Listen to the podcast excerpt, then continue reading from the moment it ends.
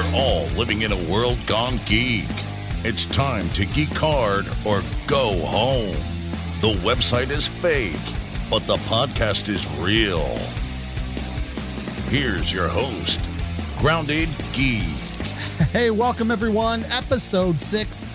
Episode six is here, though. If you count our bonus episodes, we've done about 10 actually, but there you go. Really racking them up here. And a uh, bit of trivia we've actually had two listens in France and one in Mexico. So, bonjour or buenos dias, merci y gracias for listening. We're grateful that you're listening. That's definitely not my mom. I know she's not in either of those places. So someone other than my mom is listening. Um, They're on a VPN. That's right.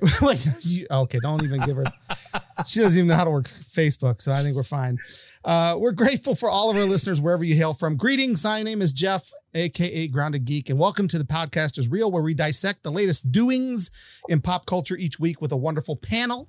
This week, the panel Gone Geek consists, as per the usual, my good friend and compatriot Utah Shu. Welcome, Utah. Greetings. Hello. Well, we welcomed listeners and from France and Mexico today. First off, do you speak any foreign languages? Uh, je parle français un petit peu because I took some in high school. All right, the icebreaker today. If you could be fluent in one fantasy or sci-fi language, which one would it be? like from oh, movies, wow. books, comics, whatever. Oh wow. Um, definitely not McClunky, uh, whatever that language is. God, you know, I, I can't help but think I would really want to learn like Tolkien's Elvish because it sounds so amazing when it's like from the movies, you know, whatever phonetic training the actors had, they just made it sound so great. And it's just, um, it just seems like a really flowy thing to learn. So yeah, absolutely. Again, no McClunky. That's a good one. And for our second panel spot, we welcome back writer, editor, web dude Lou Tambone. Welcome back, Lou. Yes, thank you. You had so much Hello. fun. You just couldn't wait to get back here, right? I'm dying, chomping right. at the bit. Same question for you. First of all, do you speak any actual languages besides uh, Jersey? Yeah, yeah. I was gonna say Jersey's its own language. Uh, Taylor ham, egg and cheese, salt, pepper, ketchup. That's a Jersey thing. Um, I can uh, Ixnay on the Enut Pay Utter Bay. Gotcha. Pay Attenlay. I can do that pretty well. But that's about it. How about fantasy that, sci-fi? Okay. If you had a chance to, fantasy if you could be fluent in one, which one would it be? Um, I was gonna say Huttese because you know you want to go, oh, oh, oh, oh. but then also I, I kind of I do I want to learn that I don't know what Jawas speak if it's the same thing, but they run around and go Utinni, Utinni and that's uh, I, am figuring that's like you know get over here or something. I don't know. I got to figure that out yet. I'll get I feel back. Like it's you. an expletive or like just oh. like an exclamation, like "Gosh darn it!" It's like only the bad words, so I have to right. learn just, just, the bad it, words. It's yep. and it, uh, yeah, and it's like one of those words that can be a noun or verb or or mm-hmm. not, you know what I mm-hmm. mean. It's one of those things like that if, if, Star Wars was was was actually translated all of those languages into English, it would have more f bombs than uh, Wolf of Wall Street. I guess is what we're saying. Maybe I believe. Yeah, absolutely, absolutely. Like uh, R two D 2s beeps. And exactly. Stuff. Oh, actually, oh, yeah, that's right. what I'd like to learn. because they all uh, they all understand them, yep. right? That was yes. gonna be that okay. was gonna be mine too. Yep, I want to oh, be able to know. That's a good no, one. No, it's fine. Take that back. Take no, it back. it's totally fine. That I I, I want to know what in the world R two D two is saying all the time. That would be great. Mm-hmm. Or Chewbacca. Either one of those guys would be kind of a ah, interesting to finally really know what they're saying. As far as regular languages, I can sort of translate written Spanish if I have to. It's been fading over the years because I haven't done it in ages. But could I hold a conversation? No, unfortunately. but if I could speak a fantasy or sci-fi language, like I said, Wookie, uh, droid, or astromech, I guess, uh, would be R2's language. I don't know what that would be considered. Well, it's true, right? Because like BB-8 makes different sounds. Yeah, a little bit that, different. That's also considered droid, right? Yeah, I would assume, right? And then like D-O from the last movie also actually spoke a couple like single words. It's true. Yeah, he spoke English, right? Yeah, right, mixed thank in you. there. So no, thank you, no, thank you. That's that's right. right. Yeah. That's right. Hello, hello. yeah the only J.J. Abrams. The only other one I can think right. of is, is Klingon, and I used to have a Klingon English dictionary back in my college oh, days, so yeah. I was very serious about learning it at one point. I, too angry, yeah, too angry for me. Klingon it's, sounds yeah, like you're swallowing phlegm most of the time. Uh, it's like the it's like the German of Star Trek. yeah, it's great to have you both crew. on the show. Let's go ahead and get to it. It's time for this week in geek. That's right. It's the time on the show where we take a look at five interesting stories from last week in the world of pop culture. Number one. A new game is afoot, though it's not elementary, my dear Watson. It's more like middle school or maybe even freshman in high school, depending on where you, you grew there. up. But a new film on Netflix adapts a series of books by Nancy Springer called The Enola Holmes Mysteries. The books center around Enola Holmes, who happens to be the 14 year old sister of one Sherlock Holmes. I think I've heard of him. Uh, the film, appropriately titled Enola Holmes, is starring Millie Bobby Brown of Stranger Things fame as the title character and Henry Cavill as her older brother Sherlock. Their mother is played by Helena Bonham Carter. And uh, apparently she disappears, and her brothers, Sherlock and of course Mycroft, Mycroft, assume it was voluntary and are ready to ship Enola off to boarding school. But she shall have none of that, sirs, and decides to run away to London. She has adventures that crisscross with the brothers and blah, blah, blah. It's a fun new, new young female take on the classic series, and it resulted in a popular series of books, which is now a film. Personally, I love Sherlock Holmes. I love a good mystery, and I love this idea. As a father of girls, I uh, they're all older now, but I was always in search of strong young female heroes to encourage them with in pop culture. And here's one for a new generation. I kind of hope it does well. What do you guys think? Have you seen the trailer for this, or not the trailer? Sorry, it's just pictures and stuff revealed so far. No, I haven't. Yeah, I was going to say there's a trailer. I was looking for it earlier today, um, and I was kind of disappointed that it, it doesn't exist yet. I love the idea. I love that uh, Millie Brown is uh, starring in it. I was pleasantly surprised that Henry Cavill is playing Sherlock. Mm-hmm. He seems a little a little buff to be Sherlock, at least in, in my mind. And so, yeah, I I like the premise. Uh, I like the fact that they're kind of expanding the whole Sherlock Holmes kind of mythology and world. Uh, I find it funny that uh, Sir Arthur Conan Doyle's estate is actually suing. I find that most interesting because I wasn't aware that the last, I guess, the last 10 stories of the Sherlock Holmes books are, are still copyright protected and owned by the estate, whereas the first 50 or so are public domain. And so they're suing because this Sherlock resembles the Sherlock from the last 10 stories that he wrote. It's mind boggling to me. Because he has emotions. Right. That's the that's the legal uh, defense. Uh, which is he didn't in the other ones. He was very and they they they right. He was very aloof and kind of like. And in the in the later stories, uh, Sir Arthur Conan Doyle gave him more personality. He started he started opening up to Watson and some things like that, I guess. And so the fact that they you anytime you show Sherlock having an emotion, you've officially broken the uh, copyright law which is interesting because so well mm. and i also assume that the estate was were, has been involved in all the other sherlocks uh, all the other sherlock productions you know mm-hmm. the two that I, most recently that i really enjoy are of course uh, benedict cumberbatch I'm sorry, Cumberbatch. Um, Cumberbunch. uh, that Sherlock that he did uh, nice.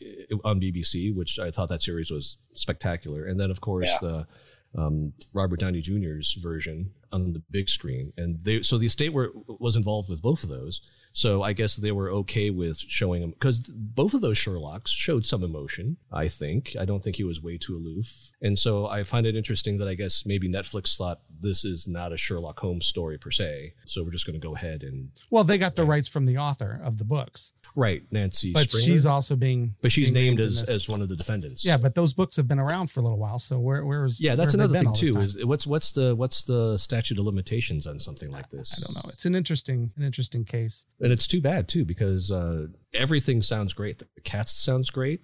Uh, the idea, the premise behind it sounds great. Uh, from the pictures, it looks like the production values, you know, right up there with typical Netflix. So. Yeah, it's got indoor archery. Um, she's like shooting an arrow and, and indoors. That could always, that's right. always fun.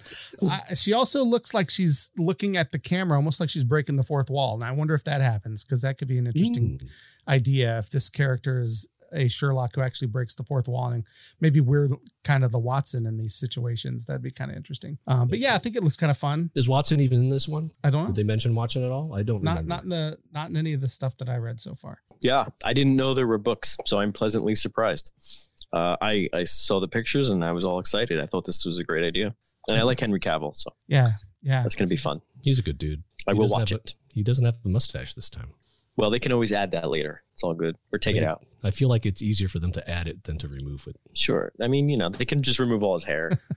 yeah, it's all good. Make him bald. I did mention that she was 14, um, but I think they've aged her up to 16 in the film to match uh, Millie's. How age. is that? How old she really is? Yeah, like, I don't know 16, how old she is. So okay, that's so, cool. Wow. I think they seems like she was just 11 a few years bit. ago. I think it's kind of. I think it's. Uh, I think cool she's still going to be 11 next year. I think she's still going to be 11 next year. Uh oh. I see what you did there. Number two. All right, you don't have to be a sci fi fan to have heard the name Asimov. His name is synonymous with science fiction, having written and edited more than 500 some books in his lifetime. Coined some of the most enduring sci fi terms or rules, including words like robotics and positronic, three laws of robotics, which have all been used and adapted in various ways to countless other works by other creators. His contributions to how robots work in sci fi is significant, but perhaps his most seminal work was the sprawling epic series of books, eventually seven in all, called Foundation. In 1966, it won the Hugo for all time best series, and not even all the books were out at that time. It was just a trilogy when it won that. But uh, he returned and expanded them in the 80s and 90s, and they've been trying to develop this into films or a series for a long time. A lot of people think that it's just too massive or too expansive and spans too many years to ever really properly adapt. But now Apple TV is where it's going to finally land. The trailer dropped, and holy cow, if it doesn't look amazing. Yeah, it looked great. It really, really looked great. And it was only like what, a minute and a half of just, you know, snippets. But yeah, wow, the production value on this is, is really, really great. I remember reading the Foundation series, starting to, I never finished it, but I remember starting the first couple of books uh, back in high school and uh, I was already a big Asimov fan. I read his uh, my first Asimov was the I Robot series of short mm-hmm. stories, mm-hmm. which really affected me in terms of oh that's really cool artificial intelligence and and the three laws of robotics have always been an interesting sort of philosophy to wrap around with and try to figure out if that's how it should be. Um, I love the whole aspect of what's a sentient being and do robots count when they are self aware. Uh, anyways, but yeah, the Foundation series, seven books. I I'm looking forward to it. Hey, you know what? I will watch this so that I don't have to finish the series. I feel the same way. I feel like I I feel like I started the first book ages ago. I don't think I ever finished it. And not because it wasn't good, it just was, you know, there was just so much. A, there's a lot, a lot of stuff on. there. What yeah. about you, T?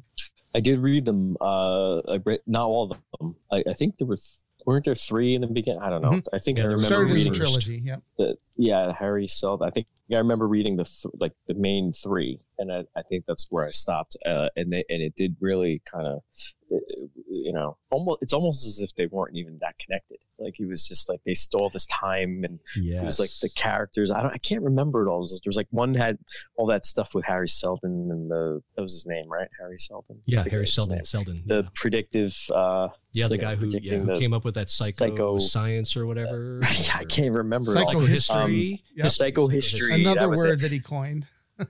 yeah, so that was all really cool. And then I think there was another book and it had like the it was like the mule or something was one of the characters, and it was just like yeah. I, I, was all, all confused. And I, I read it and I liked it, but I that was years ago. and I forgot it. But the but like you were saying, I like that they took a serious tone with it. And it mm wasn't like this kind of goofy like a Logan's Run kind of thing. It was it was very like it looked a little dark to me actually. I, yeah. I like kind of serious, dark and serious. And I like those outfits and the design. Really cool. Reminded me of like uh like um I don't know what kind of like um like the new Blade Runner kind of like in a way. It was very kind of dark yeah, and mysterious like the way it's filmed. Not not the look of it but the way it's filmed and the way it's it's it very, very it's, it's, not going to be yeah they're not going to be like giant love stories and all kinds of stuff I mean there may but not it's not going to take over the whole thing. Right. Right. So I, I just think it's going to be cool and it's got a great uh, writing pedigree too. David S. Goyer is behind this series, I guess, who brought us. Uh, yeah, it depends on who you talk to. Some people don't like he, him.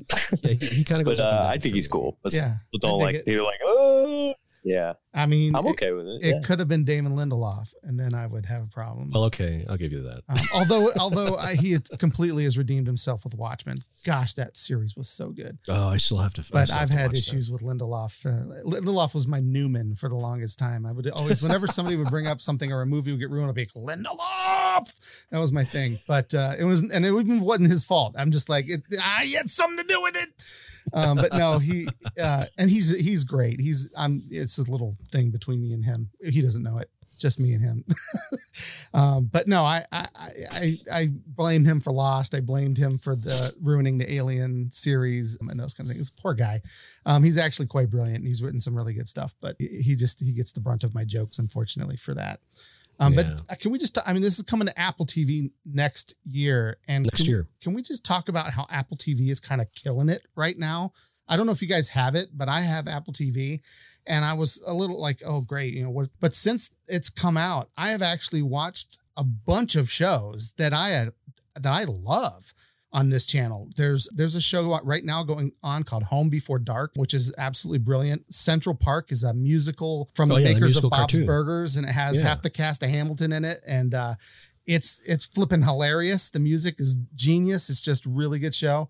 Mythic Quest from the folks behind uh, uh, Always Sunny in Philadelphia. Servant. Truth Be Told is another one. They're all gr- just great series. And then they've got the Beastie Boys story by Spike Jonze. They've got oh, yeah. uh, Greyhound. They're getting Greyhound, which was supposed to go right, to theaters. The Tom Hanks movie, but right. that but that's going you know straight to Apple TV because of COVID and all that. So yeah, it's killing it. And then they got amazing stories, which people have. uh I haven't actually watched yet, which is surprising. I haven't watched I it love either, that show and but I love day. the old Spiel. I love the old Spielberg series. I've yeah. been holding off because I'm waiting for my family to watch it with me. I feel like it's going to be one of those shows, but uh, people are not uh, as thrilled about excited. it as apparently. But I, I haven't seen it, so I'm not going to say anything. Oh, and Fraggle Rock. There you go. Fraggle yes. Rock. It's awesome. Fraggle Rock on Apple TV coming.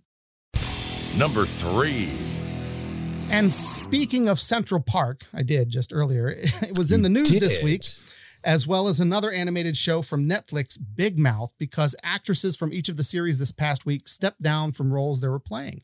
The reason is because the two women, Kristen Bell from Central Park and Jenny Slate from Big Mouth, are both white, and the characters they were playing were biracial. And Slate said black voices must be heard, and she walked away from the show. Kristen Bell also, though the show has said that they will find a new character to keep Kristen around, but they're going to recast her, the character that she played. This is a certainly a great step. Folks on Twitter, of course, are divided. Of course, saying folks on Twitter is divided is like saying water is wet. right. um, there are a lot of folks arguing that it's just voices, black voices play white characters, or other can blah blah blah. The whole it's just it's a mess over there as usual. But this is about representation of a marginalized group and there are enough white characters to go around. This is a whole nother thing. But casting a minority character with a non-minority is it's just a form of privilege at its core, and it further marginalizes people, which of course is wrong. So good on them. This is a great step in the right direction. Hopefully, we'll get to a point where those casting decisions wouldn't have occurred in the first place. So hopefully, we'll get to the point where mm. those decisions will will be just natural. It won't be something we have to backtrack and fix later. What do you guys think? I don't know. I think sometimes it has to do with who knows who mm-hmm. and who's worked with whom in the past and all that kind of thing. Like you know, look at those all those Tim Burton movies. I mean, how many times has he used the same people? Same uh, you know, it's like the same. So like, it could have been maybe she worked with someone in the past who's involved on the show and they said let's bring in kristen but it, it probably was that innocent it had nothing to do with sure thinking of you know race or anything like that.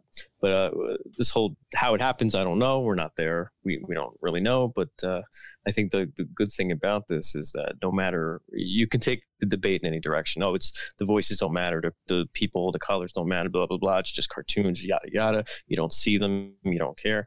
I, it doesn't really matter. It's it's it uh it's the point. Right it makes right. a point. Yeah and it takes a stand. And they and they were smart enough to say this isn't cool. I know it's not cool. So i'm just gonna i got enough stuff to do. Right. Let's let right. somebody else who who needs a shot yeah. do this. Absolutely. and then i'll go do something else or i'll do uh, something else on the show or whatever you need i'm here. But i'm gonna step aside and make a statement about it and and say that and try to help. I'm trying to help trying to be cool and to me that's that's a good thing no matter what which way the debate goes. People can debate it up and down i don't really care it's, i think it's think it's, it's a, i think it's a cool thing to do yeah i, I agree i absolutely agree uh, the fact that both of these actresses took it upon themselves it wasn't like something from the production staff down or the studio down. It was right. the these people, you know, said that I don't need to be here. Uh, I want to give this opportunity to someone who can better represent the character. And like like you said, Lou, you know, people can fall on either side of this debate, but the the the intent is there. And, and, I like the fact that people are recognizing that this is a thing, that representation is important, uh, even if it's just a voice actor. I think the knowledge of that uh, voice actor uh, playing a part that uh, represents better the character uh, makes sense. And I think that's a good step. As small as it may be, I think it's a good step. I wish Emma Stone did that for her movie, but that's a different that's a different podcast. Well, and and it, it's not the first time we've seen that happen either. Remember uh, when they were casting for the new Hellboy, and That's there right. was a um, and I thought that was a really interesting story. The guy went in for casting, white guy, gets the part, has never read a Hellboy comic, which always bugs me when these guys have no idea what they're doing. But they, yeah, they're actors and they do a good job. So it's, but I'm just like, have, I mean, They you know, research. I love, I love that they, I like to see someone that has some sort of history with the characters. You said this and get about the right- Solo too. Oh, don't get me started on on what's his face. No, uh, the what was that guy's name? the one that I was gonna riot if he got the role. Uh, he's he played. He was eventually in Fantastic Four. He played Reed Richards. Um, Oh, he's in Whiplash. Miles he's a Teller. great. Yeah, He's- he's I love Whip- him as an actor. Miles Teller. It's not a knock on him. I love him as an actor. I thought he was brilliant in Whiplash, but he actually admitted he. You don't like Whiplash? I thought no, I like great. the movie. I Oh, don't okay. like him as an actor. I don't. Oh, I don't think he's very good. I think he's he's fine. I guess is what I'm saying. okay. But but he You know. but he admitted drummer. that he had never seen Star Wars. And first of all, I was like, I'm you know uh you know that's that that was hard for me to believe. But again, he's a different generation. It's a whole another ball game. But um anyway, don't get me started on that. But anyway, back Sorry. to Hellboy. the guy went in and uh Todd, I'm going to cut all that out. Miles, Miles Teller might be a guest someday. I don't want that to get out. No, All right, I've already ruined my chances with Lindelof. I want to get, I want to at least get Miles Teller on the show. We're burning bridges left and right, man. just just blame me, the why man. But no, the the the the guy gets the role in Hellboy, then finds out the character in the comics is actually an Asian character, and he and somebody told him and said, "Hey, dude, that dude's Asian. Why are you playing it?" And he was like, "Oh, well, that's not right," and he resigned. Like he just he's like, "Okay." They hadn't started production. He's like, "Well, that doesn't make sense," and he stepped down, and they gave it to an Asian guy. Of course, the movie ended up not being great, which is not, um, uh, not you It's know, all his fault. No, it's, it's no, not no. his fault. but uh so i'm but not a whole lot of people you know apparently saw that role unfortunately but uh uh the guy uh, who did who was in it was was great actually i thought he was one of the highlights in the movie so yeah i just i think it's neat people are stepping up they're realizing they're starting to think they're making choices based on um their their hearts instead of their wallets and i think that's the that's a great great thing to see Number four. New movies are coming. New movies are coming. Last week, we found out some films are going back into production. Matrix 4 has resumed production in Berlin. But what about the movies already finished that were supposed to be released already? Well, here's a quick rundown. We know that Black Widow was supposed to come out this summer in May, actually. It's been a little while. Um, we're supposed to be getting Black Widow November 6, 2020. We'll see. One of the reasons that I wanted to talk about this is because movies that have been moved keep getting moved even further. In fact, Tenet was actually just moved again. Gosh darn it. It was moved from July to July 31st. Now it's in August. It just keeps going. And I'm like, eventually, you know, are we ever going to, and doesn't it involve some sort of time travel thing too? Like, isn't it actually mess Uh, with time?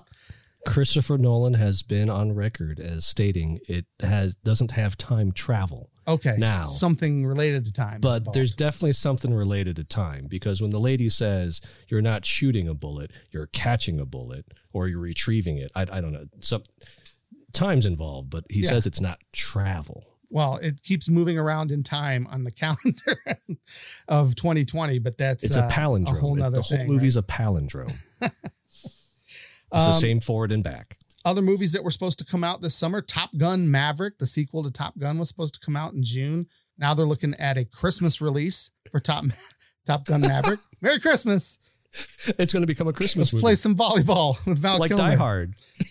Uh, it- yeah that could be, no well it's got to have christmas in it we'll see Oh, that's true. Okay. um what else there was yeah, Mulan man. got pushed back too. mulan got I mean, pushed back Star Wars could have been a Christmas movie if you put it out in December, right? That's true. Yes. um mulan was moved from march which was supposed to be a, a long time ago uh supposed to be july Who's directing 24th that? what's that Who's you know?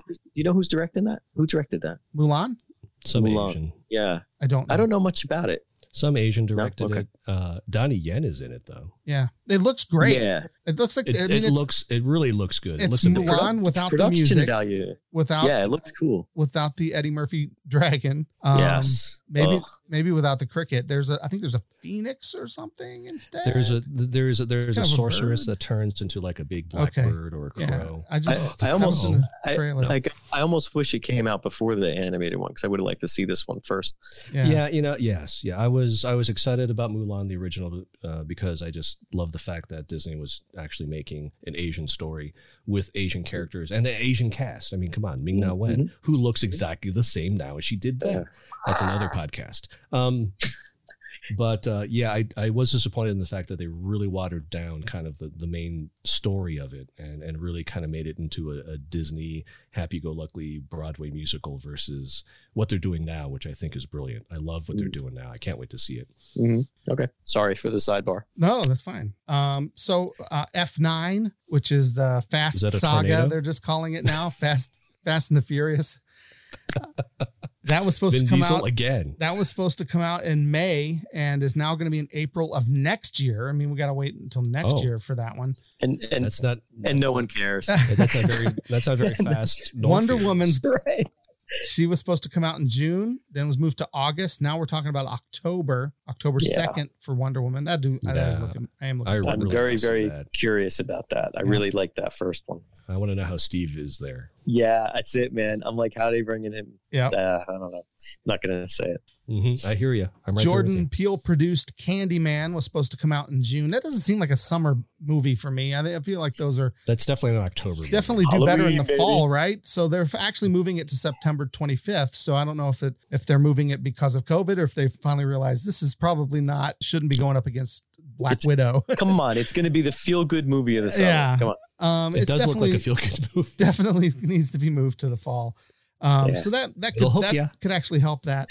The next the final purge, the forever purge, has been moved Wait, from July 10th movie? to pretty much nobody knows. It's just gone. It's no Is longer it on any release. What? Yeah, maybe because oh, they're worried that we might be going through it here right. a little soon. it might hit a little too close to home. I don't know, but yeah, it's just uh it's gone. So it was originally slated for July 10th and now it's slated for never. So we'll see. Maybe it's going to go on like a streaming service Yeah, it could be. Yeah, yeah, it's been completely dropped from releases. Uh, Ghostbusters was supposed to come out in July, and uh, yeah. it's coming out next year. Now that's another one that's next I'm year. Jungle Cruise one. with The Rock that's coming out next year. Quiet Place. I have to Part admit that's that trailer looked funny. Yeah, and Dwayne Johnson is a charismatic character, and Emily Blunt. Oh yeah, she's awesome. I'd like. I'm looking forward to that one. Yeah, that looks good. The Rock is always entertaining, though. I he is. He's, he's. I, I have to admit, it's like you know, even what? the movies that should be terrible, I still end up enjoying right. for some reason. Like even like the, um, did you see Rampage? And no, I haven't, but I heard one, that it actually was good. The one where he is in the skyscraper, like the almost like a ripoff of uh, yeah, another of Die disaster Hard. movie. I saw both of those on an airplane because it's the whenever I'm on the airplane going overseas, I watch the movies I wouldn't pay to see in the theater. I'm like that's the way that I am, and that's so I went, and, but I ended up enjoying both of them for what they were. They're very, um, you know. Anyway, so Jungle Cruise coming out next year now. Um, but you mentioned Emily Blunt. She's in A Quiet Place Part Two. That's now been moved to September. At least we're still getting it this year, so that should be good. And the one that's really got me, really got me bummed is uh, on June 26th. Lin Manuel Miranda's In the Heights oh, was supposed yeah. to come out, and now instead of moving it until later in the year, it's actually not coming out till next June, which is really uh, disappointing to me. Oh, so, I didn't realize they pushed off a whole year. All the way till 2021. In fact, Lin Manuel Miranda just tweeted about it today too and said, "See you next year," basically for that that's one. Un- so. That's unfortunate. Yeah, it's kind of a bummer, but uh, I am looking forward to that one. I love yeah, that musical a, that, quite a lot. It's a great musical. The cast looks great number five. Now, this is rumor, but it's been making the rounds in a number of reputable sites. And keep in mind, some sites are just not reputable. Not every rumor you see out there has any basis in legitimacy. A couple of sites to avoid, but always, always check to see how vague your sources are and whether those vague sources have been wildly incorrect before. The the, the rumor we're talking about is Michael Keaton coming back uh, as Batman. That's the one that appears to be true. There's enough legitimate sources out there actually reporting this that hopefully it's true and it's really just down to them making a deal. So if he doesn't make a deal, mm-hmm. it might not go through. But there's there's a part for him in the next Flash movie. They're going to try to do Flashpoint potentially. Mm. And involve some alternate realities, in which case, boom, Michael Keaton is Batman again, and the world uh, rejoices. And so that is something that could be really cool. I got to say, this is very exciting. If Ezra Miller is making a Flash film, now he's not making it, he's in it, he's the Flash. Even that movie is surrounded in rumor, though, right? that may or may whole, not actually be happening. The whole thing is a rumor. Um, it's one big rumor. But Michael Keaton is potentially going to appear as Batman. Again, in the comics, they explore the alternate realities and Flashpoint. It could very well be a fun way to bring the Keaton Bruce Wayne into the DCEU which is already decided to be looser than anything that the MCU has done. So just, they're finally just owning that, right? Yeah, Just we're like- not trying to be MCU. We're owning our loose our loose timelines, and we're just We're making just movies, making guys. movies. Just get with the program and have some fun. And that's where Joker comes from, and those other right. But uh this could be fun. I, how excited are you guys to see Keaton don the Batman suit again? Oh, so excited! Michael Keaton was one of my. He's one of my favorite Bruce Wayne Batmans. You know, you want you want to get nuts? Let's get we let's get nuts. I remember when it was first announced back in the days before the internet. It was first announced that Michael Keaton was cast, and everybody that I knew was poo pooing the idea. Like, really, a comedian? I mean, he doesn't even look like a superhero. And I go, oh no, I think that's brilliant. I think that's a great idea. I can't wait to see it. And it exceeded all my expectations. I thought he was great. So to see him revisit the role, and is he going to have the same bat suit? Is he going to have the same, you know, That's they don't nobody knows yet. because you know the one of the things that I loved and I laughed at even back then was the fact that he couldn't turn his head; he had to turn his whole body. Mhm. Yeah. So, Yeah. but I'm all for it. If they can, I don't care how small of a part it is. I think he was brilliant as Bruce Wayne Batman, and uh, I would love to see him reprise that role. Yeah. Oh, yeah. No, I echo all that. I, I do think they'd probably change the suit around a little bit so he'd be a little more So he mobile. can turn his head. you know, it'd be kind of nice. It's probably in his contract. I'll come back if If I give me a suit where I can move, because you know the guy's got to like see stuff coming, right? I know you've done it before. yeah yeah come on um but yeah no it's it's it's a great thing now now the the the, the uh i guess the umbrella around all this is that dc and we'll talk i, I don't know i'll mention the dceu i I- and as a sidebar i'm sorry to go off in another direction i i heard that D, the whole dceu it's not it's not really a term that's like a Right. like the mcu was was is That's a thing but the thing. dceu Right, yeah. was like people just made it up Right. and then they keep Mhm. holding Warner Bros. and whoever to this thing. The Sure. DCEU is supposed to do, and it's like there is none. What are you Right. talking about? right. Not So I don't know if that's true. I, I That's what I that's what I meant by being loose, right? They're just like, we're just Right. making movies, guys. like this yeah, is like why why are you holding it? Like everyone assumes it has to be this shared universe, and it would be nice if they did, but you know, if they don't, I don't really care. But people kind of like hold Marvel to this thing, and they say, "Well, you have to do this." And then if they did that, they would say, "Well, you're just copying." And then if they do something different, they go, "Oh, you you can't do what they did. Ha ha ha! You're doing something else." Okay, whatever. Anyway, sidebar on that. Um, put a pin in that for another discussion, another as podcast. they as they say in the office. Put it put a uh, put a pin in that. Um, we'll circle back. We'll table that discussion. I think that the, the, the Marvel, um, not Marvel, DC and um, Warner Brothers and all them have have a unique opportunity here to sort of, if they wanted to go in that direction of, of like a Marvel type of universe shared thing, this is the, the thing to do it. Now, I'm not a, a huge fan of uh, doing these films and then doing some kind of event like right out of the gate. Like, why why not? Like even even Justice League was a little bit rushed. Like it was like they did a couple of movies and boom, it was you know, very and like oh, rushed. hang on a second, hang on. hang very on. Uh, rushed. now I a I'm- little I'm one of bit's got to be an understatement. yeah Talk talk about Fast and Furious. yeah yeah. Now I'm one of those stupid people. I like all those films. Like I like them all. So every, everybody's like, oh, suck. And I'm like, ah, I liked them. I had fun. Anyway, so um, I just think that they have a unique uh, opportunity here to do this. If they're going to do this Flashpoint thing, and I hate to use the R word, but it could be like a reboot in a way, like a soft reboot maybe. Mm-hmm. And they can they can bring in that new Suicide Squad, which is going to be phenomenal, I think. And they can do they can kind of get this stuff all together in, in one big pool, get the new Wonder Woman in there, and and then kind of get a cohesive thing, and then maybe introduce the multiverse and all that stuff.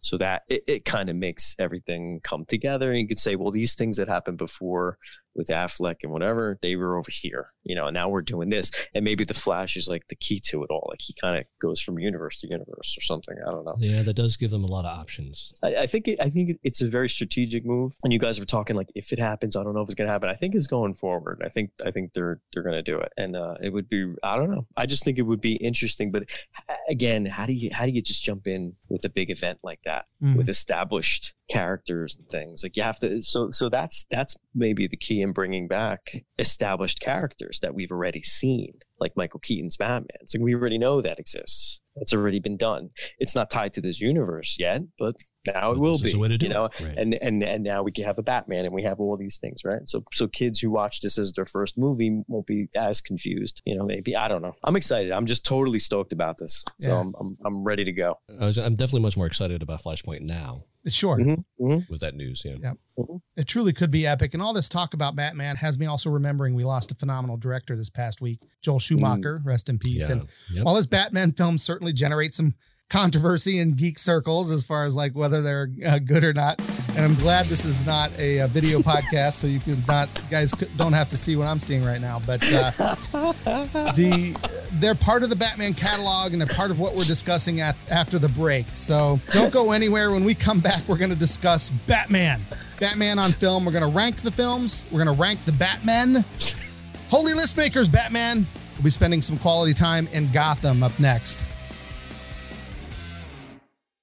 Hey, everybody, we hope you're enjoying The Podcast is Real, which is the official podcast here at World Gone Geek. We hope you enjoy the website, worldgonegeek.com, which is a parody and satire site of pop culture news. We really enjoy doing it, so we hope that you enjoy reading it and listening to the podcast. But many of you have asked, how can you help? What can you do to support the podcast? Well, most importantly, spread the word. Let people know what's going on. Follow us on Facebook, Follow us on Twitter, follow us on Instagram, share the tweets, share the posts, share the grams, whatever. All of those things go a long way in letting people know that we're here. People jump on these things and listen to podcasts mostly via word of mouth. So tell people what we're doing. We'd love that. Another way you can support us is by in your favorite podcast app, find a way to give us a review give us five stars, uh, tell people that you like what we're talking about, whatever. But if you were to vote, especially on Apple Podcasts and on Spotify, if you were just to click those favorite buttons or those stars, that would be huge. It helps us rise up the list. It helps us be noticed by more people, and therefore more people will start to listen. And finally, if you'd like to get involved in a really concrete way, we do have a Patreon account, patreon.com slash worldgonegeek. We have several tiers there where you can actually support the podcast financially, even as low as $2 a month. Did you know that if we ended up with 10 patrons at just $2 a month, that would help pay for one of the hosting costs for one of the things that we're doing here. So we would love it if you'd be able to do that. We totally understand if you can't. There's plenty of other ways to help, as I said before. But I do want to let you guys know about the Patreon account because right now, this would be a sponsor break, and we don't have any sponsors yet because we just got started. We're just getting rolling. Once we have a lot more listeners and a lot more of a following, we could maybe look into that. But in the meantime, we'd love to have your support in all the ways that I just described. If there's any of those things that you feel in your heart that you'd like to do to be a part of the show, we'd appreciate it. Most importantly, though, I am so glad that you are listening. Thank you. Thank you for downloading this podcast and listening because that means uh, the world to me. We're not just talking out into the air, that there are people on the other end actually appreciating what we do. Thanks so much for being there. Let's get back to the show. All right, we're back. But the podcast is real with me uh, still on the panel, Utah Shu and Lou Tambone, and we have been having a great time talking about all the news and stuff that's going on in uh, pop culture this past week. But now we are going to stop and take a break and talk about one of my favorite superheroes of all time. He was created by Bob Kane and Bill Finger. The Batman made his first appearance in Detective okay. Comics number 27 in 1939, and he was evolved over time. And his origin, driven to bring justice to criminals by the death of his parents, was in number 31. And about a year later in 1940, he was joined by the boy wonder, Robin. So he'd have someone to talk to. That's literally why, so that he could have his a Watson.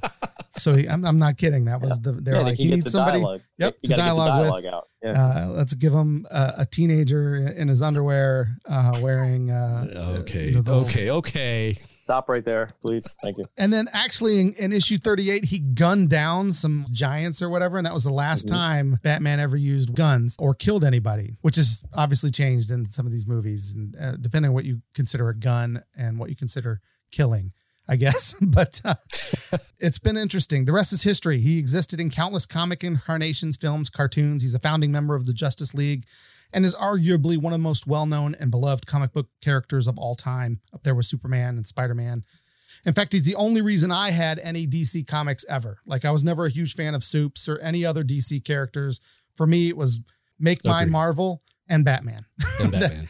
that, yeah, was how no, I'm right there with you. I'm i religiously watched reruns of the 1960s TV show. I love that 1960s film, the shark repellent, and the, the, the I'm telling you, the tensest moment in movie bomb, and, right? and, ever made in movies. Like no one's been able to top it. it He's trying to get rid of the bomb. Batman right? trying to get rid of the bomb. Right? Like it took. That was the, the greatest. Yeah greatest he's about he's about to throw it off film the dock, history. and they're like is like the a, best. a duck and the duck ducklings. He's like oh, oh. And, and, of course his line and the nuns. some days you just can't get rid of a bomb oh my gosh adam west. Yes he's the best. But even though the campy elements were not the dark and gritty detective that i'd come to love in the late 70s and 80s i still i still loved that uh, take on it. And then in 1989, Tim Burton finally brought The Dark Knight to life on film. And after that, films went through varying degrees of dark and camp kind of mixtures, and finally resulting in Christopher Nolan's trilogy and the current rather awkward attempts to create what uh, fans well, are calling a DCEU, but isn't actually. But that's a, a good word, awkward. Yeah. But today we're going to discuss the movies and rank them. And then finally, towards the end, we're actually going to rank the Batmen, the men who've betrayed him on screen. And let's start with you, Utah. Okay. When I thought about ranking the Batman movies that have been in the theater, uh, Mask of the Phantasm instantly popped in my head. There's something about, well, first off, the story is excellent. Uh, it's just really well written. The premise is great. And the fact that, and the animation style, because it's, you know, based in the the the, the first Batman animated series with that very Art Deco mm. vibe to it. And then you've got that great voice cast. The voice cast is outstanding in this. And so Mask of the Phantasm pops up as as probably the Batman movie that I've seen in the theater that that I really really truly enjoy. But in in in these top 2 or 3 that's really really close. After Mask of the Phantasm is is Christopher Nolan's Dark Knight.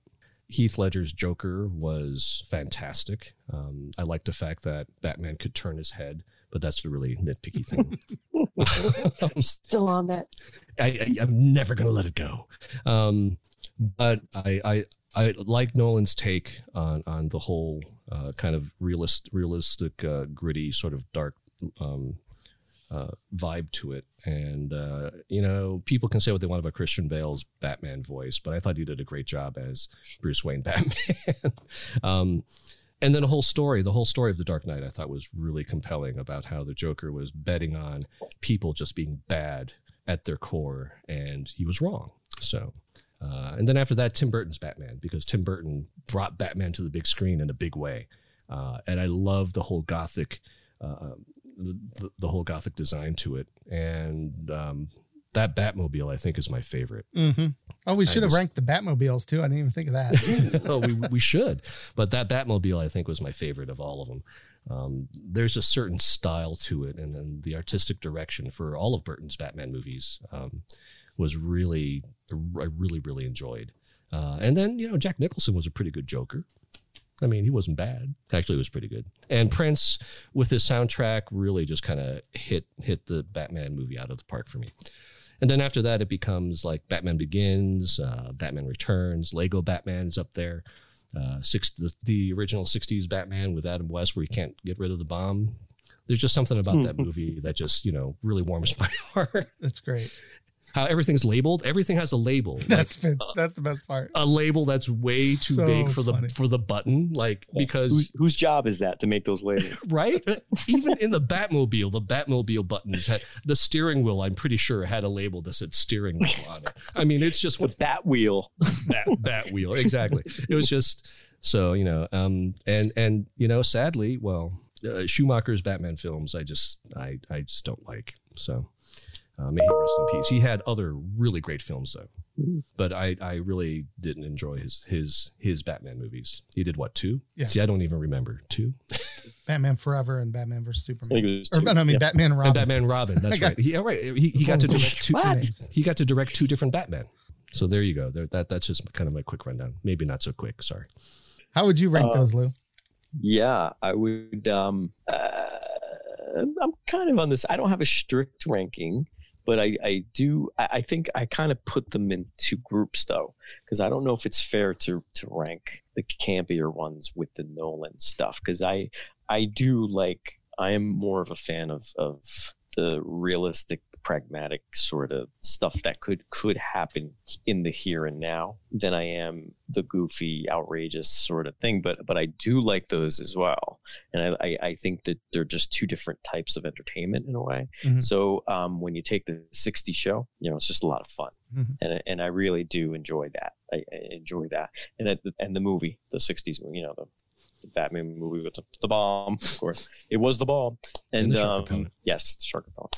Uh, so I, I enjoy those for what they are, and I put the I, I in my mind the, the, Batman films went on a journey. So they they were goofy and campy because they they came out of comic books, and I guess people thought they have to be goof little kitty or goofy and accessible and whatever. And then the, you get to you get through the 60s, then you get to Tim Burton, and it's really really cool. And I think he married that sort of mm-hmm. stuff together. He had the campy, he had a little bit of serious. He kind of like threw it all together, and then his wild designs. Which are just outrageous and colorful. For for a guy who does a lot of black and white stuff, there's a lot of color in there too. Like he did a lot. he he really has a, a great visual mind. So those movies were fun, and then it goes into the Schumacher stuff he try, it feels like he tried to take take the reins and do do his version of of a of a, a Burton thing, but it didn't work. Yeah, it didn't it didn't work. But you know, if you want the, the those two actually felt more like the, the old show to me. like they were just mm-hmm. so goofy oh, yeah. and random. Yeah, they were very just, campy. Yeah, and maybe that's what he was trying to do. Yeah. I don't know. Maybe that's what they possible. told him to do. Who knows, right? So anyway, those those aside, I'm not saying I like those better than anything else because they're clearly not great. But I think you have to kind of put those in in one bucket, and then they get more serious after that, after the Schumacher stuff, you know. And then you get into the the Batman Begins and the the Dark Knight and the Dark Knight Rises, and I, I think, you know, I'm gonna say something controversial. What? Yeah. So don't don't uh, everybody hate on me, and please please don't yell at Jeff in Utah. I, I am gonna say that I I liked the Joker. Uh, I am not like one of those people that gushes over his over the Heath Ledger thing. Uh, I, think it was good. I think it was great for the film, but he's not my favorite. Like he didn't feel like the crazy Joker to me. He felt crazy in a real world, insane way, but he didn't. It wasn't his. The I needed a little bit more of of the maniac of the of the Nicholson's, like the the, the kind of goofiness, like the like even though it was a serious movie, like I needed a little more of that goofy stuff, you know, and not so much the the the, the hard uh, violent nutball, you know, like he was. I mean, I liked, I did like it, and I think it was great for the film. So I'll, just say that. But I don't gush over it, and I don't go, "Oh my god, that was the best Joker ever," because I don't, I don't know if I agree with that.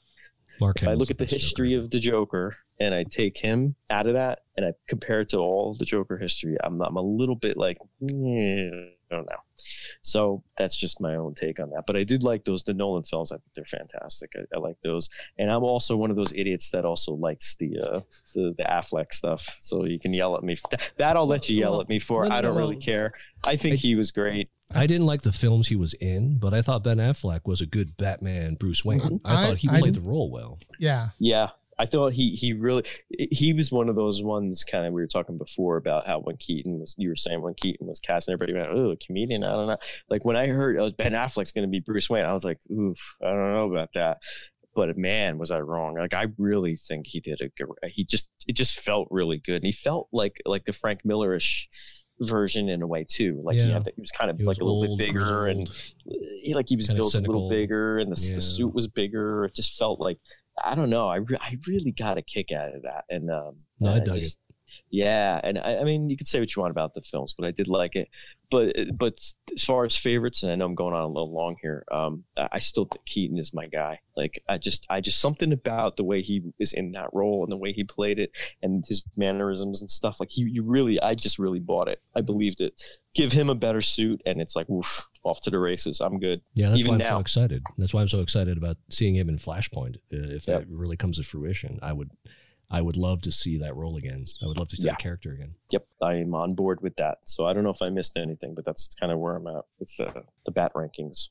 So I, I was kind of like you, but I then I decided that I would just go ahead and put them in an order um, okay. based on how entertaining and entertained I was by them, regardless of whether or not they, you know, one was campier, one was the other. But I was like you, I was like, can you really compare?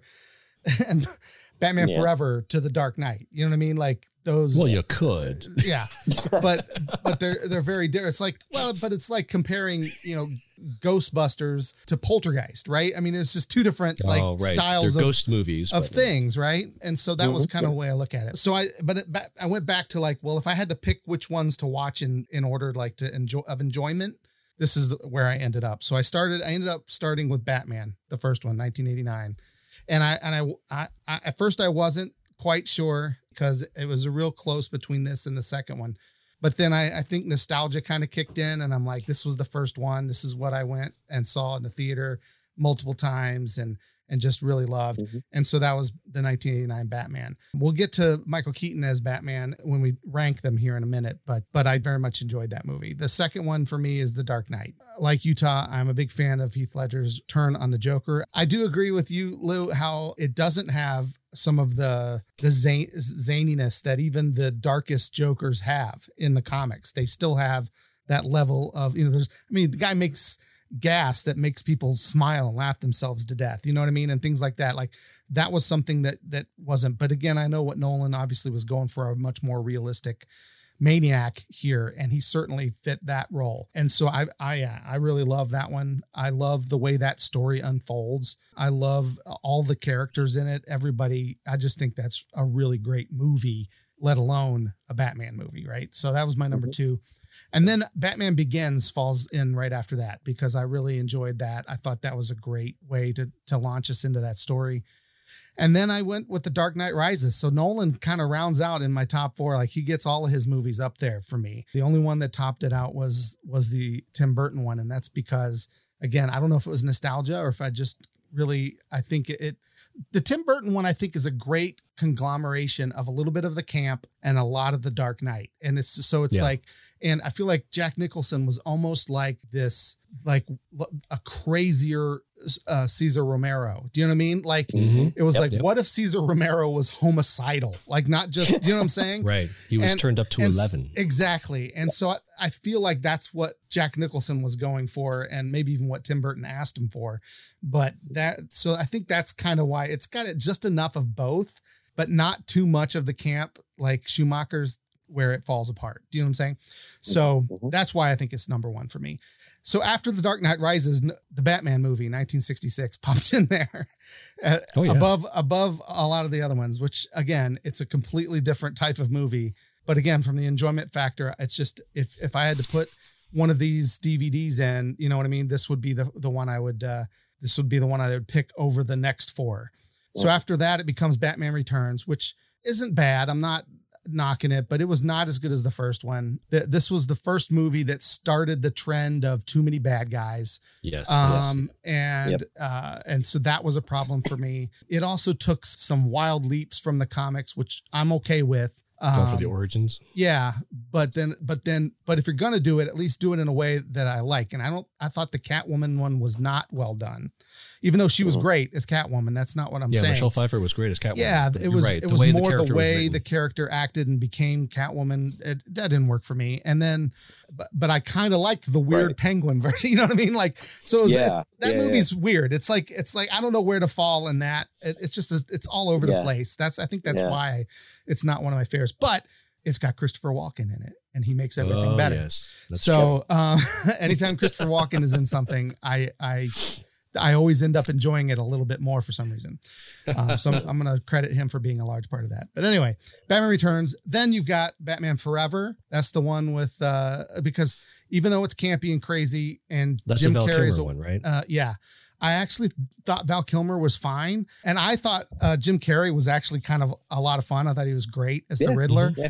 I hated Tommy Lee Jones as Two Face, yeah. which is why this much. is that's the main reason this is so low, other than the fact that it was not as good. But I mean, um, he readily admitted he never read the comics or knew who the character was, and he didn't even research it really before the role either. Either like it's like okay, fine, you've never heard of him. Now go find out who he is, and don't be some ridiculous whatever you were supposed to be. And and again, Tommy Lee Jones, great actor, but what? Yeah, what is that role? Yeah, it just why? didn't work. Especially when uh, it was Billy Dee in the previous film. Yeah, right? and that's the it's other like, thing too. Like, hello. Like, well, Yeah, but everybody yeah. else had changed too, so it was different. Uh, you know, yeah, I would have love to see Billy. I, would like to see. Billy I would have liked to see that too. How would that? That, that would have been so great. interesting. But anyway, yeah. So Tommy Lee was was one of the main reasons that I was because I actually enjoyed J- Jim Carrey. I love Jim Carrey in just about anything. Yeah, he was he was fine. He yeah. was Jim Carrey, and I but he, he also was, he was good he for the played role. a dark a dark role too, and I loved at the end. Yes, mm-hmm. when he's imprisoned and he's talking, you know, as they're doing like going away from him, you start to realize just how good of an actor Jim Carrey really is. Like he can. Mm-hmm. He is a crazy goofball, but he has a lot of talent and is able to he can play that dark character if he needs to. Yeah. So I would love to see him get a better shot in like, you know, like a Nolan film or something where he could actually be the dark guy. After that, it becomes Batman versus Superman for me. And um, like you uh, guys said, I'm the same way. I I thought Ben Affleck was great. The problems I have with Batman versus Superman and Justice League have nothing to do with the performers that are cast in those movies. I think those guys do what they can with what they have, except for one casting choice, which we won't get into. But uh, I just Lex Luthor was totally miscast, and as much as Jesse oh, Eisenberg yeah. is a decent actor, he was it was miscast as Lex. I'm Luthor. not a fan. Um, it was a weird, weird cast. Yeah, it did not work that. as Lex Luthor for me at all, and that was um, a problem. No, the problems I have yeah. with Batman versus Superman are are story driven and you know trying to smash too much, trying to do too much too fast, rushing everything. That was you know Martha and uh, Martha was ridiculous. Yeah, there's just it wasn't Everybody well hates out. that. Everybody hates it. I, I, I, it didn't even hit me till I saw it, and it, and they said, and I was like, oh, oh, that's pretty cool. and everybody was like, that's so stupid. I'm going, oh, I thought that was kind of neat. I'm, I'm an idiot. What no, it's, it's, it's, no, it's, just, like, it's uh, just a weird coincidence. A weird coinky dink. Right? Yeah, but yeah. why would that weird coinky dink like just be suddenly be in? I don't know. It just it, there's so many other ways that could have been resolved that that felt the weakest. I guess is what. Yeah, I, I, I, guess, but even I was kind of like, oh yeah. wow, like. like it stopped it made me stop and think too when it was they they were stopping and thinking and i was like oh yeah look yeah. at that that could ooh, and then, and then all of a sudden everybody hated it. So sorry, then, sorry, Zack Snyder. and then finally, at the end of Batman and Robin is probably the worst Batman movie that I've ever seen in my life, and that that yeah, it's pretty bad, man. Arnold from funny. Arnold Schwarzenegger I, to know, uh, man, is it man, is it funny? Though? It is. Like, it is. Uh, all right, chill. You yeah. Know, like, oh my god, all the puns. It's oh, it's great. And, it, and, and, it went double down on movie? the camp, and it just yes. like, but it yeah. but it didn't do it well. Do you know what I mean? Like yeah. it was just yeah. it's it's still entertaining to watch because of how bad it is. That's you know, whereas the camp in 1966 is fun to watch because it's fun. You know, they mm-hmm. knew and they were intending to be campy and they did it. You know what I mean? And this it was like I think they were still intending to be campy, but they they didn't do it well. Like it was like no. it's not well done. I feel like they didn't really commit. But I do remember I actually do remember laughing at at Robin using the holy holy whatever Batman line. I forget what it was. Were they cli- they yeah. were climbing into the lair or something? Yeah. It was like holy metal Batman or something. Holy like metal, that. yeah. And it was like actual that, yeah. metal that was. And it was actually with it. holes in it. Yeah. Uh, and why is it that everyone in the world just can find the Batcave? It's just like they just roll down the step. Right. It just like it's like, oh look, it's the Batcave. Right. Yeah. So, somebody is not doing their job if the Batcave is so that? easily accessible. Wasn't it like the when they had what's her name was Batgirl and uh, she was like, oh yeah, from Clueless. They were like, oh yeah. They were like, oh, well, how'd you know that? And she's like, oh, I found the Batcave. you know, and, like, and they were like, okay. You know, like, it's like what? Did they look at Alfred and go, huh? was it you? was it was it me? and uh, the obvious. We should talk. We should we should talk about Alfred's too. By the way, at some point. Yeah, that's true. Because I really did. I really like Jeremy Irons as angry Alfred. I thought he was great. Yep, I like him. I like Michael yes. Caine. I did like the yeah. Alfred in. uh uh All the Alfreds have been decent. All the Alfreds have been I've good. enjoyed them. Yeah. You should see the the ones in the '40s serials. They're horrible. That's funny. The best one is, is, in 1966. I used to love it whenever Batman and and uh, Bruce Wayne needed to be someplace at the same time and Alfred would have to wear the costume. Did you ever see that one? Yeah, yeah, yeah. And it was like nobody yeah. knows. You know, here's the, it's Alfred wearing the Batman costume. Yeah. And Adam West is Bruce Wayne at that point. Yeah, I, I, like when he would call call them, and he, would have to have them talk to somebody. So he'd put the two phones, the two together, phones together, and like have them talk to each other. Alfred yeah. was a genius. Man. Oh, they're fantastic. What about Batman? Like, who is your who is your uh. oh. all time? I think you may have already admitted which one is yours, Lou, right? Yeah, yeah, I'm good with Keaton, but I, I really did like Ben Affleck. I got I got to admit, I'm mm-hmm. sorry. I, I just I just thought he did a great job, like especially as Bruce Wayne, and and that's where I usually look to. I look to the Bruce Wayne side of it as opposed to the anybody can put the suit on and run around. It's funny, and, and then they got that they got stuff people doing sense. stuff, and it's right. like whatever. Like, I, but it's the Bruce Wayne part that really gets me, and I, I, Affleck sold it, man. Like I really felt a lot of his that's you know pain and emotion and, and, yeah. and, even in justice league so when he was going around trying to recruit everybody like he was really like the driving force in there i just thought i, I thought he did a great job but I, but i enjoyed like for the same reason jeff for the same reason you said is that when it came out 89 i was like 19 and i had a buddy who worked at a theater so i i mean i was going to see that movie like yeah. just as much as oh, i yeah. could it was great yeah, yeah. I, I I think I would say. What would you think? Well, I'm just gonna just to, to touch on what you said. Before, I almost wondered, like uh, when I was trying to think of it, I was wondering, do we divide this between best Batman and best Bruce Wayne? Because I don't think they're necessarily the same actor. Because you said uh, Michael Keaton for Batman, so did I but I don't think Michael Keaton was a great Bruce Wayne. That's always been my complaint. Like as Bruce Wayne, he's still Michael Keaton, and I love Michael Keaton. That's not a knock, but it just like he didn't come across as the suave debonair. Like I, but Ben Affleck did. Like Ben Affleck was the kind of the businessman, the guy, you know, because Bruce Wayne is supposed to be this playboy who, which Michael Keaton can do, but he he didn't just he didn't strike me as the the businessman like Batman or Bruce Wayne is supposed to be like stockier or square jawed and that was just yeah. not Michael Keaton. So that, I guess that's the way. It might not be the same. That's yeah, true. go ahead, you tell. Um, no, I was going to say that, uh, and and this is kind of weird because for me, Kevin Conroy and Mark, Mark Hamill are like the best Batman mm-hmm. and Joker in my mind mm-hmm. because mm-hmm. just just their voices are so ingrained uh, for me as being like kind of the epitome of those characters. Mark Hamill's Joker is just outstanding. Um, but anyways, in terms of I don't know best Batman, uh, I think Lou's right. You, you, make a great point that it's really the Bruce Wayne that's going to matter because anybody can put the suit on. We we just talked about Alfred putting the suit on for crying out loud, and nobody noticed. So um, I do like Ben Affleck's uh, uh, turn in, in, in as Bruce Wayne. Um, I really bought into him being you know uh, kind of weathered and worn and a little cynical and and I, I bought into his pain seeing the buildings come down and, and his anger at at Superman because of all the collateral damage and everything else. I really his performance really brought me into that that kind of character. Um, and I thought he was great. I mean, he really he really pulled it off in my opinion.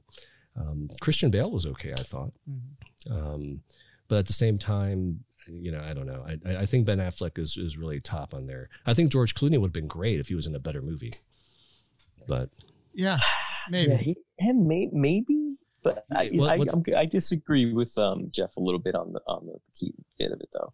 Like I, I actually liked him as Bruce Wayne. I thought he was kind of cool. Like he was a little bit broken. You know, yeah. you could tell he was a little. He was always a little conflicted. Whereas the other Bruce Waynes were always, except for except for with the exception of Affleck, I'm talking about. You know, like he, you could really see that he was he was like a mentally like he could snap at any moment, but he but he was still kind of like walk around his house like, oh, I've never been in this room before. Like you know, like like he was jokey and kind of like a little bit. You know, he had a little bit of the of the Playboy thing, but it wasn't like right on his sleeve.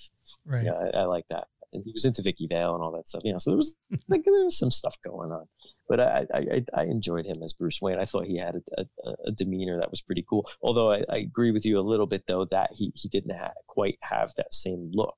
Right. But I didn't. I think care. that's what I'm. I just thought on. the movie the movie was so good. I didn't care. Yeah. You know, I was like, this that's is fair. great. I, I, like if they would have put him in 20 movies, I would have watched all 20, no matter sure. how bad they were.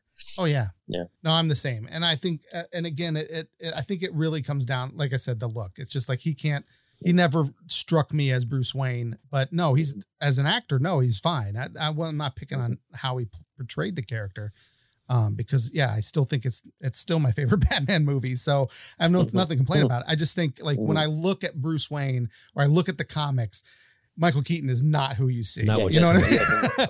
and I think, yeah. and I think that's why people were so confused. Exactly. Yes. When he was that's, cast. That's why. Yeah. Um, because I yeah. counted myself among them. I was like, really? And it, and it's not because he's a comedian, to me at least. You know, because any comedians are some of the best actors. Actually, comedy yep. is a lot harder than drama. And so, as as they will say I, who they are. I don't know, but they say it.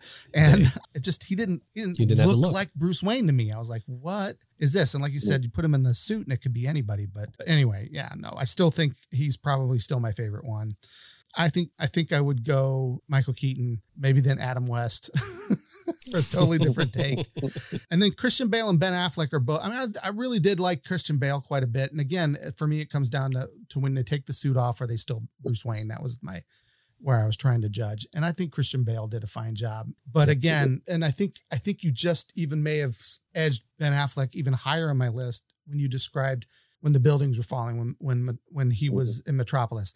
I forgot about that scene and now that I'm remembering like the other stuff that he's done as Bruce Wayne, um like he just got an opportunity to do a lot more like like that's Batman. Like I, I can see like we know he's gone after Superman. We know that he, you know, I've read enough comics to know that Batman has a contingency plan for Superman for every possible contingency, for Yeah. every possible villain, for everybody. He's he's Mhm. he's outthought everyone in the DC universe, right? He's right. He's the best detective. that's why everybody says, "Oh, Superman is the greatest and will beat uh, you know Batman." But no, I'm like, you don't. You've totally underestimated Batman if you think that he can't take on most of these villains. Yeah, he's that's like the why- Sherlock Holmes of yeah, the DC universe. like he, he no, he Yeah. can't mano a mano beat Superman. But I bet you he can find a way to beat him. You know what I mean? That's that's Batman. That's that's why I love him so much. And that was Yeah. that was coming across in that. That was the Bruce Wayne from the comics. So I like he, was- Ben that he Affleck. was he was doing like some sleuthing in those Batman, Superman, Mhm. and all that when he was like kind of trying to figure out who Wonder Woman was and sneaking around. And, and Yeah, he he, just- had all those files. He just You know, wanders I I downstairs into Yeah. the server room. There's you no know, the- security. Yeah. nobody. She, she kind of out. She she outsmarted him a little bit. Well, the whole security thing. I mean, you never know. Like he could, hey, hey Alfred, shut off all the cameras. Right, right. Yeah, yeah, but this is Lex explains that. Luthor's. This is Lex yeah. Luthor's place. You know what I mean? Like, yeah, come well, on. I, like I get it, but It like was a in little. in It was a little. in a campy Batman way, you can almost see it Sure, happening right. off. Like like still he could figure out he could figure out how to do it fine. Right, I could let didn't, that didn't go. he use the old? Oh, I thought that. Ba- I thought that bathroom was this way. Didn't he? yeah, yeah, yeah. It was, Yeah. yeah, yeah, It was something like Yeah, that. it great. We like, yeah, yeah, yeah, yeah. But I like the fact. I like that thing with like him and her were kind of like Yeah, I like the like, kind of cat trying to out mouse sleuth each other a little bit, and it- and then you know they end up being friends, of course. But uh, yeah, I, I like that they gave him things like that to do, where he was snooping around and being a little bit of a detective. I, I think that's cool. But they don't do enough of that in the movies. They, in the video games, they do. The games are great, Oh, where the he's like trying to games are figure out stuff, and he's, Yeah. he's like using his detective skills. That's cool. They should put some of that in the, in the I would love to see the Arkham games turn uh, turned into Turned into a movie. film Yeah. series of some kind. Oh my gosh, yeah, Yeah. those the stories, uh, the stories are really well done. And they've got Uh, Kevin Conroy and, uh, and Mark Kevin Conroy Hamill's and Mark voices. A lot of So a lot of you know, characters though. A lot of characters. Yep. Gotta watch yeah, it. that's true. A little too many. It's like Yeah. everybody's in there. Yeah. Well, and you know, well, you couldn't of do the whole game. The game. I No, mean, the no, game no. itself takes you know It's like four games, 19 or 20 entire- hours to complete. So you would have to like, I, I just mean set in that type of, you know, uh, environment with those types of characters, right? You know, because I thought Yeah. the games did it so, so, so well. They did do Um, it so well. yeah. And then, of course, we'll have to revisit because you know Robert Pattinson is going to be. Yeah, so we'll the- be back to cowl. talk more about Batman next year because that's when the Batman is finally going to be released. We'll find out if he sparkles or not. I don't think he does. I think it's. I actually, ha- I actually Only have a, sun. I actually have high hopes for this. I, I'm Yeah, not gonna. yeah.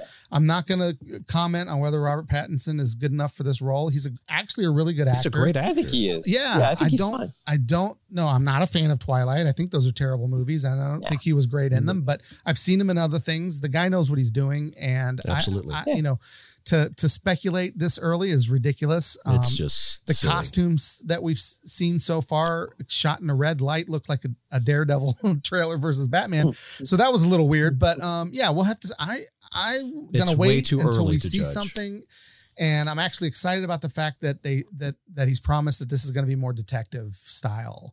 Yeah. So I am looking forward to that. So yeah, that's more more of year one, I think, is Yeah, what he was that would be fantastic. I would love to see something like that. Yep. So that's been our conversation on Batman. There's so much more we could talk about. Obviously, we, we need to do a whole podcast just to talk about which Alfred is the best one. Um, but we Which do need to. And Keaton's Which Keaton's Batwing. Batmobile is the best Batmobile, followed closely by 1966 Batmobile. I think. Yeah, I think those Uh, two. Are, yeah, uh, yeah. Yeah, that was a great it. car. I want to thank you guys for listening. Thank to Utah for being with me again. He's always here and willing, and I appreciate that. Thanks Can't get rid here. of him. Thank you. And uh, Lou, thank you again for coming and joining us. Uh, we've got something in the works. We're going to talk after the podcast. We got another show possibly coming your way, so be sure to Follow us on Twitter and Instagram at World Gone Geek and jump on the Facebook page to chat with us. If you'd like to help us keep the podcast going, there's our Patreon page at patreon.com slash World Gone Geek, where there's several tiers of support and opportunities to grab some exclusive swag. Join us next week. We're going full Hamill fan. Hamilton premieres on Disney Plus, and Utah and I are serious, like really seriously obsessed fans of Hamilton. Hamill? So we will be talking extensively about that. Uh, so bring the ukulele, Utah. Don't of miss course. it. Be excellent to each other, people, and wherever you can make a difference, please do so. We'll see you next time. The Podcast is Real is a World Gone Geek production.